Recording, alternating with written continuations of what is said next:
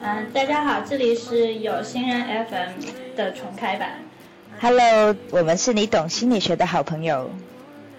嗯，我是柯涵，我是有心人的海外总杂工，目前在念心理学的 PhD。Hello，我是有心人的 Kado。嗯，呃，我是有心人的所谓的发起人，其实就是呃传说中的 CTO，主要负责在公司上班洗厕所这样子。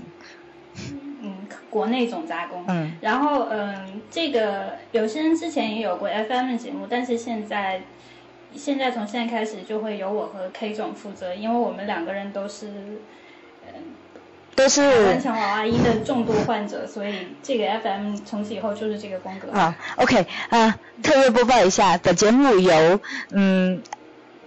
创业者家属俱乐部特约赞助播出。嗯，我们今天为什么会说到这个话题呢？是因为我们这个节目呢，由我和 K 总负责的这个栏目叫做“我有一个朋友”。那原因是因为，首先我和 K 总是由一个共同的朋友蓝峰峰老师而认识。啊，就是呃比较就是典型的天津话痨蓝峰老师，然后就是是我们共同的一个朋友。嗯，并且现在是我们有心人的首席精神官，专门负责负责鞭打我们啊，对，打鸡血的呃创始鼻祖。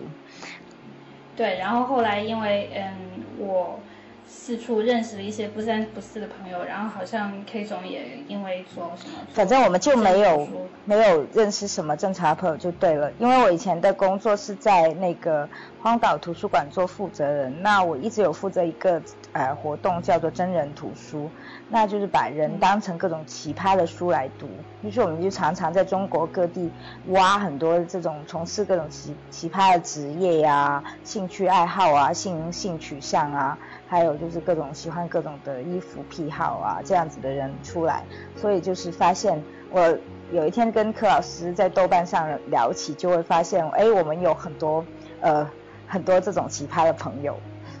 对，因为我以前读心理学，心理学系不正常的人就很多，然后不知道为什么我们都会吸有一些吸引一些奇怪的人的体质，然后之后做了咨询师，然后我们我们很多咨询师群体其实也是比较。人是比较有趣的，然后加上后之后出国之后，周围的朋友就奇葩的更加多了。比如说有六十岁来读 PhD 的，然后每天跟 K 总说话，就是我有一个朋友又这样那样的，所以我们就想干脆不如我们在 FM 里面做一下这个环节。嗯，呃，在这里我要慎重的郑重的澄清一下，我自己本身并不是一个奇葩，虽然别人都觉得这样。都是都觉得是。我觉得你本人确实是一个奇葩，我不要解释了。呃，然后我们这第一期节目为什么是由创业狗家属协会赞助的呢？因为我们今天要讲的是创业狗这个团体。OK。嗯，最近对最近就是经常大家在朋友圈看到，经常就会说我有一个朋友，然后他就突然创业了，然后哎哎，就是有一个朋友很久没见了，然后就是。突然跟他们聊一下天，然后他们就说：“哎，现在干嘛？哦，创业啊！”在这里解释一下，创业狗其实是一个昵称，就好比学生物的学生称自己为生物狗，学医的学生称自己为医学狗。像我这样的 PhD 呢，其实也是自称 PhD 狗的。然后我们还有程序员，猿呢，它是猿猴的猿。我们发现，在这里面只有程序员是直立行走的一个动物，我也不知道为什么。嗯，为什么是狗呢？其实是因为大家都压力很大，筚路蓝缕，所以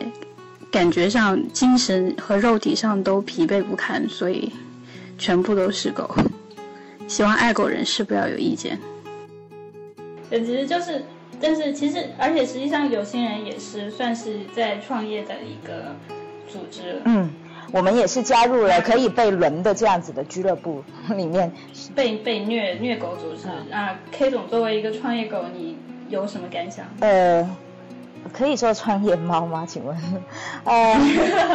我我的感想就是，嗯，因为因为有些人是做一个心理的平台，虽然我们是一个强调我们是非常小清新、健康、和重口味的心理的平心理的平台呢？可是你就会发现说，呃，很多人还是会常常来问你说，哎呀，我的朋友得了抑郁怎么办呀？然后能 K 总能不能帮忙找个心理咨询师啊？或者咨询师能不能找柯老师这么漂亮的呀之类的？然后呢，可以。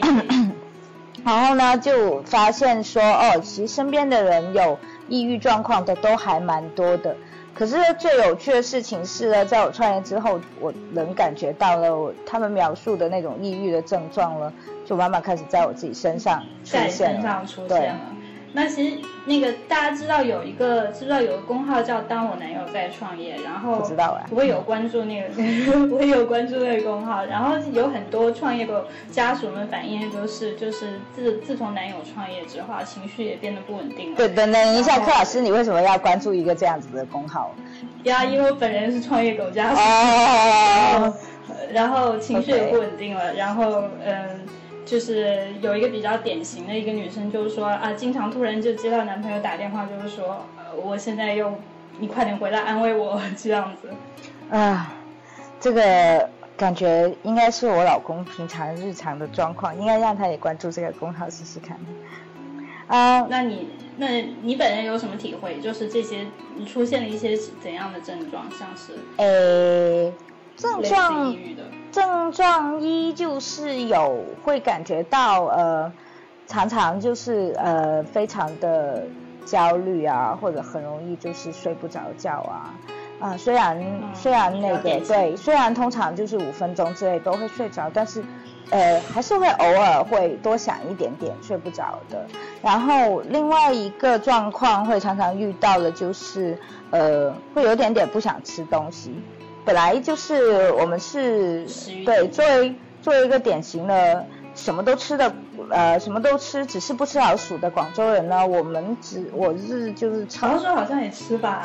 哎，你没有看过我的科普文章吧？就是那个就是这是刻板印象啦。然后呃，所以我们会看到是说我我觉得就是这种食欲减退的这种东西，就是在吃货身上都会体现的，就感觉到吃饭是一件很困难的事情。那另外一个很很严重的状况就是说，哎，好像除了对工作以外，对其他东西就是好像都不是很感兴趣，就很容易就会觉得啊，生活很无聊啊这样子。因为就这里也不想去，那里也不想去，平常积雪还挺多的，啊，蛮多活动想去的。啊，对，呃，因为就是以前我是属于以前我做的工作是比较就是呃。轻松活泼、阳光开朗的这种类型的，所以创业之后感觉到其实真的是压力蛮大的，因为每个月都要想着怎么给大家发工资啊，怎么样可以就是早点存够钱，哎带大家去呃就是能够让更多人能够了解心理学啊这样子，所以呃其实创业真的是一件蛮高压的这样子的一件事情，如果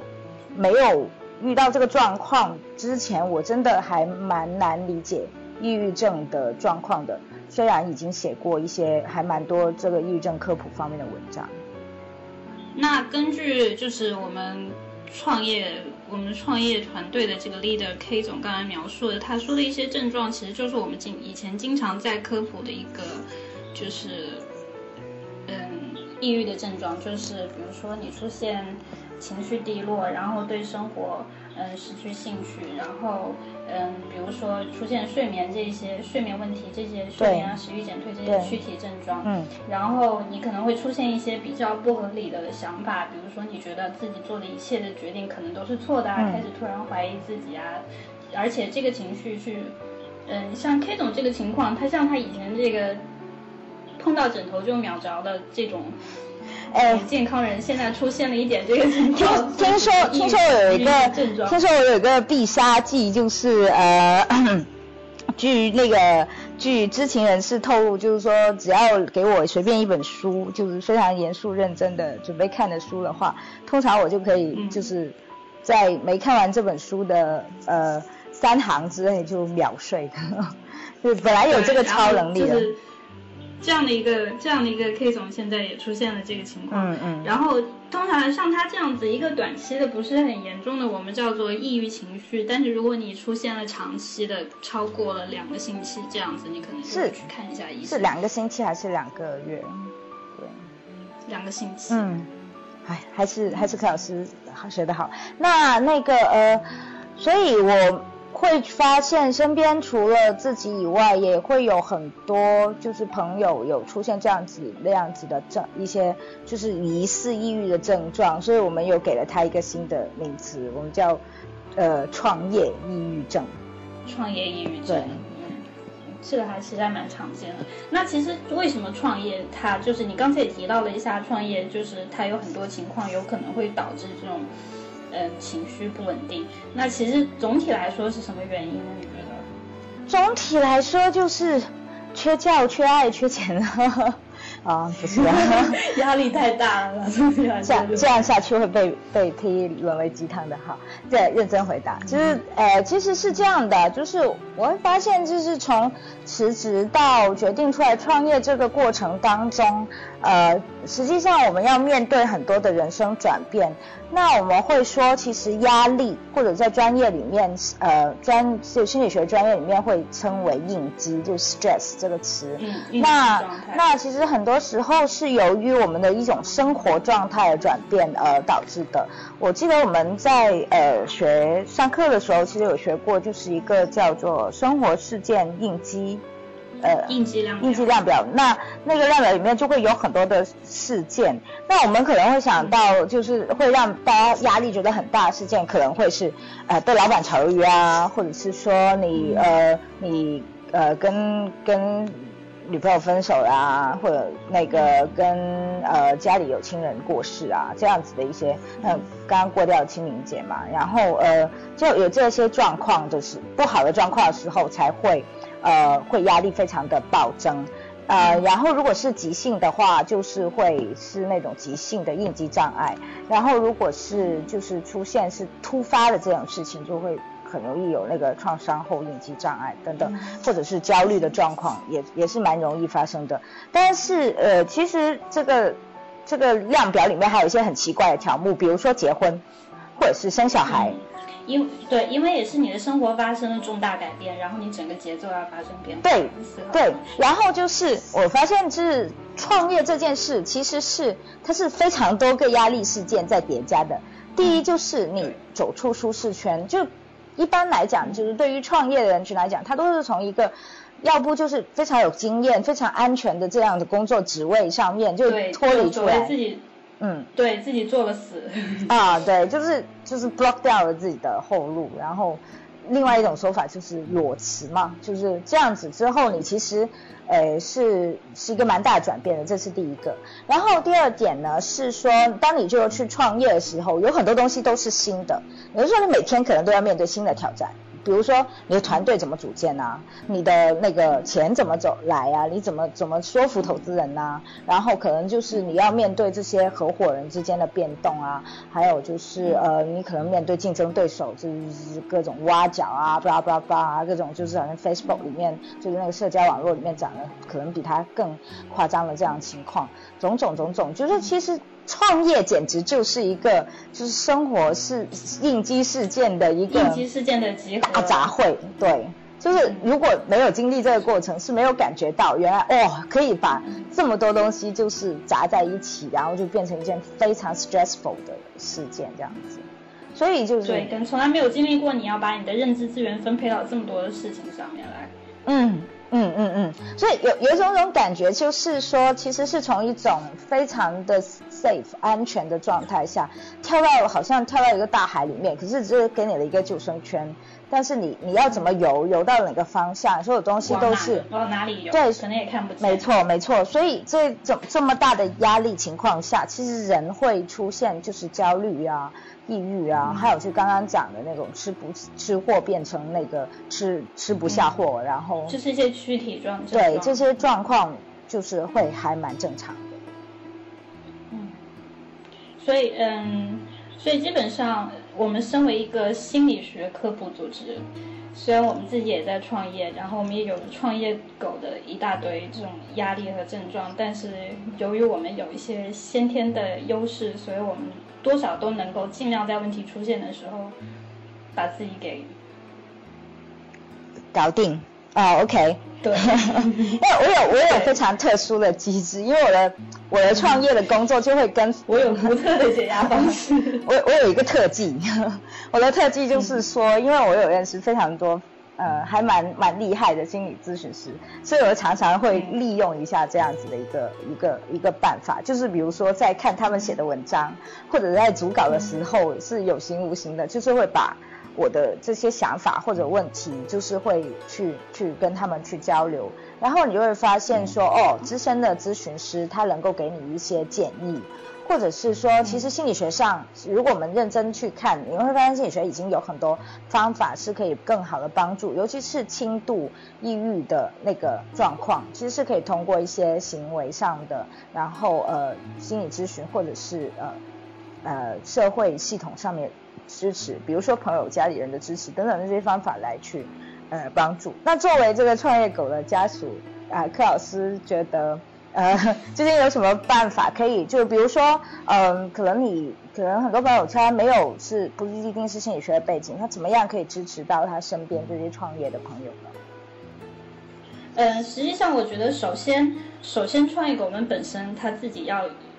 但我知道他因为因为认知资源超负荷已经非常累了，但是在很多情况下。首先，他们要积极的去寻求一个社会支持，社会支持对我们的整个健康是很有帮助的，因为他人生活在社会群体里面，嗯，他你其实是很需要其他人在适当的时候给你认同，嗯，所以在你感到难过的时候，你要马上去去寻找社会支持。嗯，具体来说就是，就像我之前提到那个文章里的那个男朋友，马上打电话给自己女朋友说：“你快点回来安慰我。”这就是一个很直接的寻找社会支持的方式。啊，然后异地恋怎么办？异地恋发有没有微信？然后，然后，就是当你找不到这个社会支持的时候，但有一点是你不能把所有的社会支持都放在一个人身上，就是说。当你找不到，如果你把所有的焦点，你把所有的期望寄托在一个人身上，就算他能很好的回应你，你还是不会得到满足的。因为，所以你这个时候要分散，你不能让一个人对你的所有情绪。所以是要发展一个机密或者是闺蜜之之类的吗？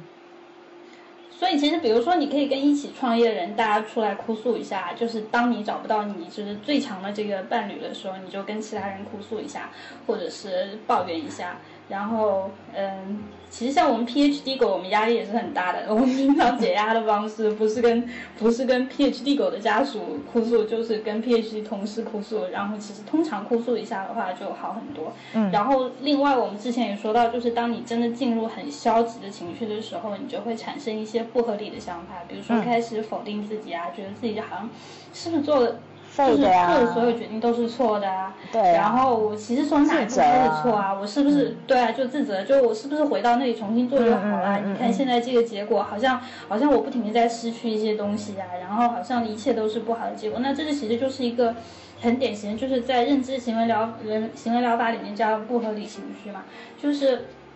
就是不合理的思维。然后因为。因为你，你想，你你在这个世界上，你有这么多的事件，你不可能说发生在你身上的事情都是糟糕的事情。嗯嗯嗯嗯。所以，就说我我做的决定都是错的决定，这个都这种绝对化的这种描述，它就是一个，就是一件不对头的事情，就是一个。就是一个不对的事情，就是当你发现自己出现了这种绝对化的描述的时候，好，你要开始用一个典型的认知行为疗法的一个，就是这么一个思维循环，你就要倒回去说，好，那其实我有没有做过正确的决定？我身边有没有发生过好的事情？没有。如果有的话，不要这样，常常会感觉没有啊。就你就你就去找，如果没有的话，你就再回到社会支持，你去问你朋友啊。就说有没有发生什么好的事，你朋友通常会说，然后会告诉你，然后你就发现哦，那其实这个所有的决定都是错的，或者所有的事情都是糟糕的，这一点就是不对的。那如果他不对的话，那你就会换一个方式去描述，他们可能有一些事情是糟糕的，有一些决定是错的。那其实当你从这步走出来以后，你的压力就会减轻。哎呀，可是柯老师，我也是觉得认知行为疗法对于这种就是。比较就是挺累的，理理性或者就是就是想东西比较就是会比较深邃的这些人是比较有用的。像我我们这种比较单细，而且而且对你说，其实我觉得你就是在每次发生事情的时候，在你的脑子里面去去 rotate 这些想法，其实也是很占用你的资源。你要形成一个就是就是形成要要经过练习，然后让它形成习惯。然后，那 K 总，你有什么？你有什么建议？我我是感觉创业已经这么艰难了，已经死很多老细胞了，何必还要想那么苦了？所以，所以我会用非常嗯身体的方法去解决这个问题。就身体的方法也是一个身体啊，身体有很多 是怎样？请问是怎样身体的方法？啊，其实是呃，是用用自己的身体啊，不是用别人的身体去解决这个问题啊。OK，呃，实际上是呃非常有趣这个这个故事，就是嗯，我我是在呃去年的时候有一个机会去到香港，也是我另外一个就是心理学的朋友，他就有带我去了一个呃寺庙，然后就是。跑去寺庙之后，我也不知道干嘛，反正就跟着去了，以为就是上个香怎么的就出来了。结果，呃，他带我去体验了一个就是那个，呃，mindfulness day，就是哇，很高大上，就全英文的一个，就是呃，中文翻译可能是叫正念日，或者有些人会翻译为冥想，mindfulness，啊，对，呃，然后那那个 mindfulness 呢，现在就是会是一个是什么呢？就是。就简单来说，是有点类似冥想嘛，就是在佛教里面会常常用到的，就是要你去就静下来，然后去关注自己和关注当下。那呃这种状态，哎，因为那天我是完全没有防备的，但是我平常我平常是非常焦虑的，拿了几部手机，就是基本上五分钟是不会停下来去刷手机的。可是那天就被收没收了，然后就被关关禁闭，然后一直都是要。Focus 就是专注在自己的想法里面，然后他是不是特别焦虑？可是没有哎，可是会感觉哇，除了它有很多很多环节，然后呃正念的训练，它的环节会很好玩，很有趣。比如说他会带你去爬山，然后让你去尝试观察大自然，去留意自己脚下的一草一木，然后也会让你去吃个饭，吃饭的时候去尝试。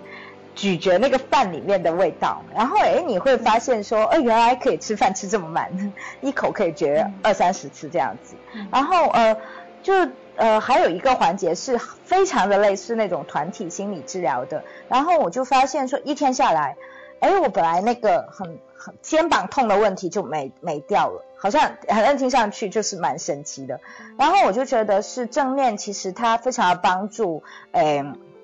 缓解这种压力，尤其都市人就这种什么刷手机焦虑症啊，然后老是想太多的焦虑症啊，对于创业的人群可能也会是非常好的一种方式这样子。然后我我觉得你可以那个，你可以接一下，就是你对这个东西看法什么的。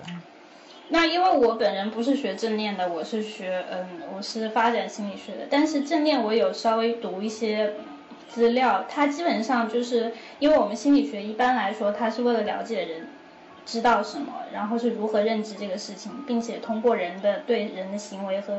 认知的研究去预测人的行为。但是正念它其实是叫你，就是就 stop worrying，就不要再担心，不要担心未来的事情，也不要再纠结过去的事情。而且它是非常简单粗暴的，我发现。对，就是多简单粗暴。那简单粗暴就是，哎，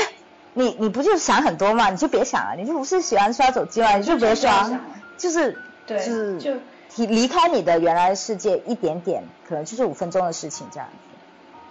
对，因为像是之前我们提到的抑郁，是特别在创创业的状态下面出现抑郁，有很多情况就是因为太多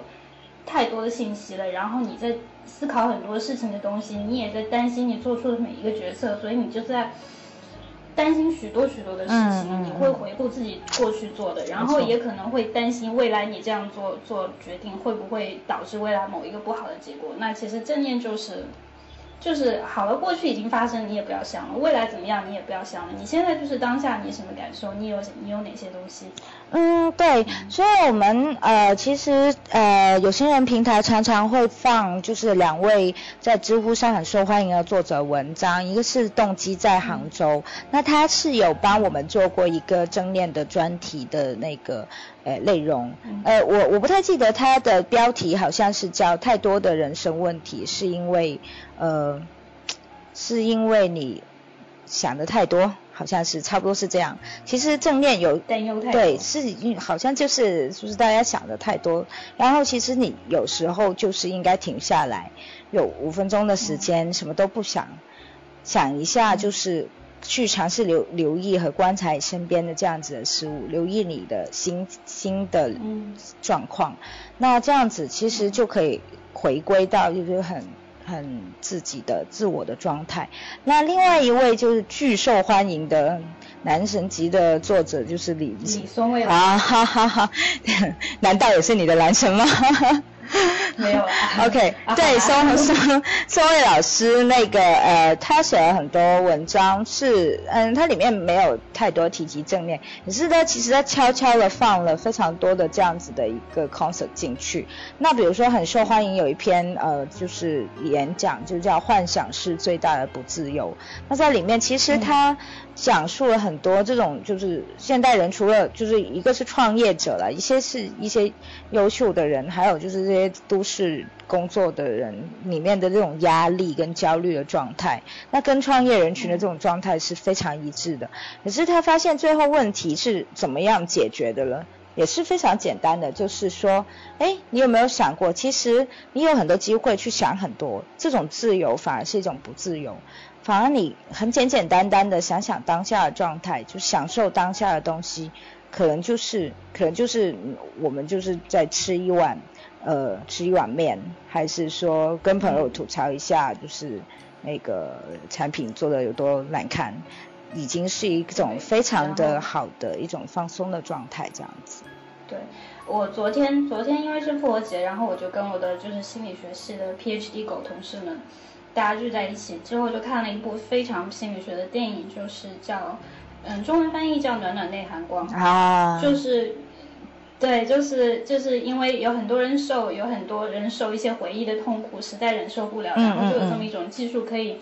点对点的消除你大脑里面跟这个人相关的所有回忆。嗯，然后其实这个就是，嗯，相关的地方在哪里呢？就是你看，就是这种